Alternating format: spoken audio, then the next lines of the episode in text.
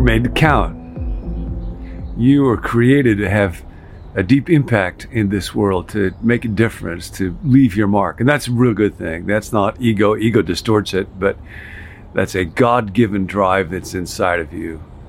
And we're all striving for that together in the community, in the fellowship of the withered hand it has struck me, I'm looking these days at Ignatius of Loyola. We're in kind of a master class on how to make our lives count, learning from different folks who were masters of it, and Ignatius was one. And he began what's called an order. An order is a community, it's a spiritual community of people who adopt a kind of common way of life and a common mission. And for Ignatius, it was to help souls. That's quite broad. And it has struck me reading through this. That's what I want to be a part of, and really kind of invite all of us to be a part of together and order. Uh, folks who have a way of life, part of that just involves talking and thinking together in these moments, and then walking through life seeking to help souls. Uh, as Peter said of Jesus in the book of Acts, he went around doing good, and we want to do that. Now, I have a observation that was made uh, really about Ignatius by other people who knew him well, but it flowed so much out of his life that it's often attributed to him. This is the invitation for me and you today as we seek to make this day count. And the maxim is this work as if success depended on your own efforts, but trust as if all depended on God. Work like it was all up to you, trust like it's all up to God. This is actually a real brief version of what, what was a longer expression of it in Ignatius's time. In all things pertaining to the service of our Lord, which Ignatius undertook, he made use of all human means to succeed in them with as much care and energy as if success depended on those means. And he trusted in God and remained dependent on his divine providence as if all those other human means which he employed were of no effect at all. Work as though everything depends on what you're doing, what you bring to the task, and then trust as though it all is in the hands of God. Uh, a successor of his, Diego Lainez, echoed the sentiment in blunter terms. This is what he said, and I kind of like this. While it is true that God could speak by the mouth of an ass, this would be considered a miracle. We are tempting God when we expect miracles. This would certainly be the case in a man who lacks common sense, but who hopes to be a success merely by praying for it. So you might think about these two realities there is effort and there are outcomes. We are called to supply the effort. So begin thinking now what's a task you have to do today? Might be going to work, might be writing an email, might be doing something around the house, might be doing a favor for some other person, might be watching a child, might be studying for something. How much effort can you bring to that? How much dedication, concentration of will, focus of mind and heart and spirit, enthusiasm, gratitude? How much effort can you bring to it? Because God made you with the capacity for effort. We grow when we invest effort in something, and God Himself Himself will not supply the effort that God is calling for you to give. And then on the other hand, there are outcomes. And it's outcomes that I cannot control. It's outcomes that I cannot manufacture, over which I do not have godlike power. Outcomes rest in the hand of God.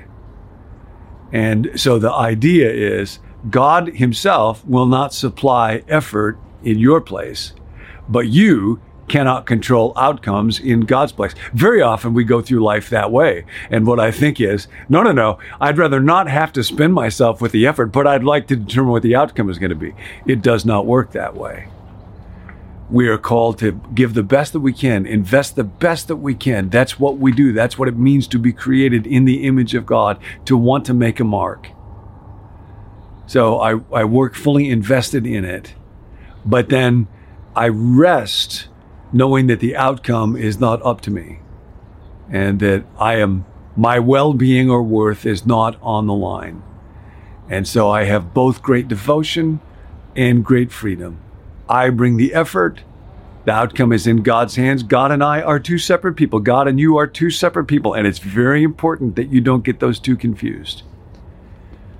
And when we allow God to do the outcomes, when we invest ourselves fully, quite remarkable things happen.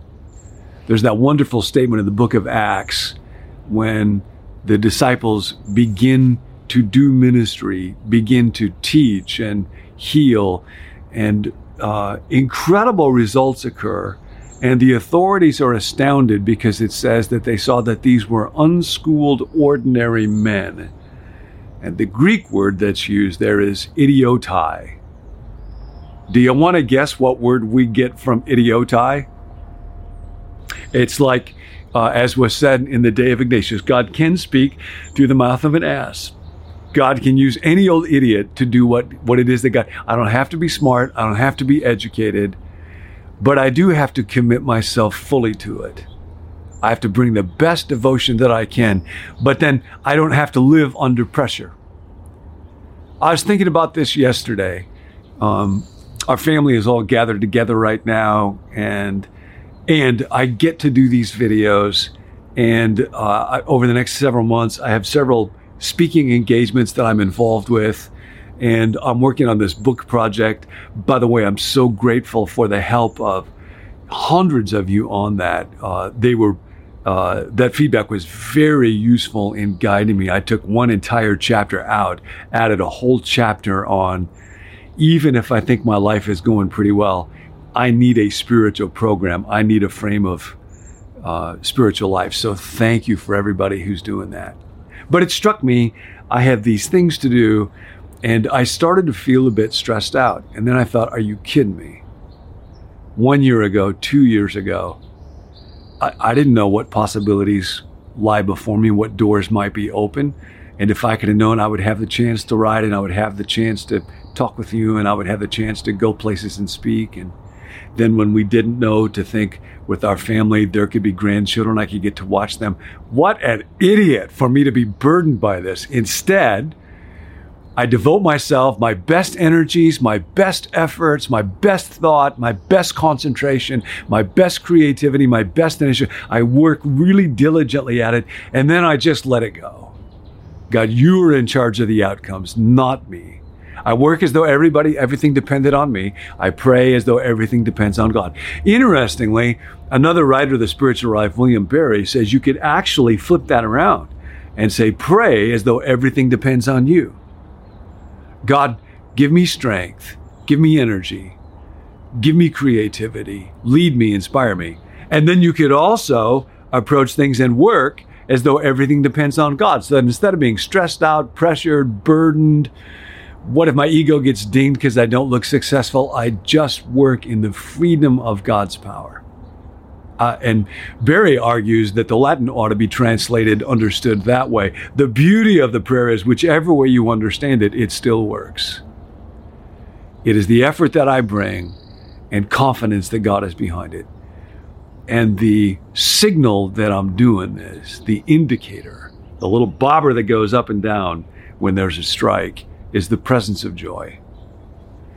I was mentioning our family is all together right now, and one of the kids excavated an old toy from 30 years ago. One of our kids got a little robot called My Pal 2. Kind of a creepy looking thing, real mechanical, and it actually would sometimes talk spontaneously. So every night when this child went to bed, all the other toys could be in the bedroom, but My Pal 2 was always sitting outside the door of the bedroom in the hallway in case My Pal 2 went off. So, hadn't seen or thought about my pal 2 for many, many years. Yesterday, he got resurrected. And very late at night, a picture got put on the family thread of my pal 2 engaged in a quite destructive behavior. I will not tell you what it is because I don't want to trigger anybody. But when I saw that picture, I literally laughed out loud. And then there was this long thread of exchanges about was my pal 2 able to survive what it is that he had done, or because he's a robot did he thrive? And it was just so good to laugh. The presence of joy is such a sign of health in a person, in a family, in a community. We're not called to live in despair, even in the midst of great pain and sorrow and, and confusion. So that's the invitation today for our little order, for the fellowship of the withered hand. Work with the best diligence, energy, focus. Think of a task that you have to do now. And you may have a job that you go to or that you do from home, or you may be caring for another person, or you may be studying for a test. Uh, you might be fixing a meal. You might be writing something. You might be leading a, me- a meeting. What, what levels of focus, concentration, energy, creativity, um, planning can you bring to whatever that task is? But then as you do that, pray God, it's not up to me. What I'm doing right now, the words I'm saying right now, the people who will or will not watch, what their opinions of this will, it's not up to me. God, you're here in this moment. I can't, you can't. I want to let you. That's the invitation for our order today from one of the masters of spiritual life. Make today count. Thanks for joining us here at BecomeNew.me. If you'd like to receive the daily emails that go along with each video, let us know at becomenew.me at gmail.com. Or if you want prayer, you can text us at 855 888 0444.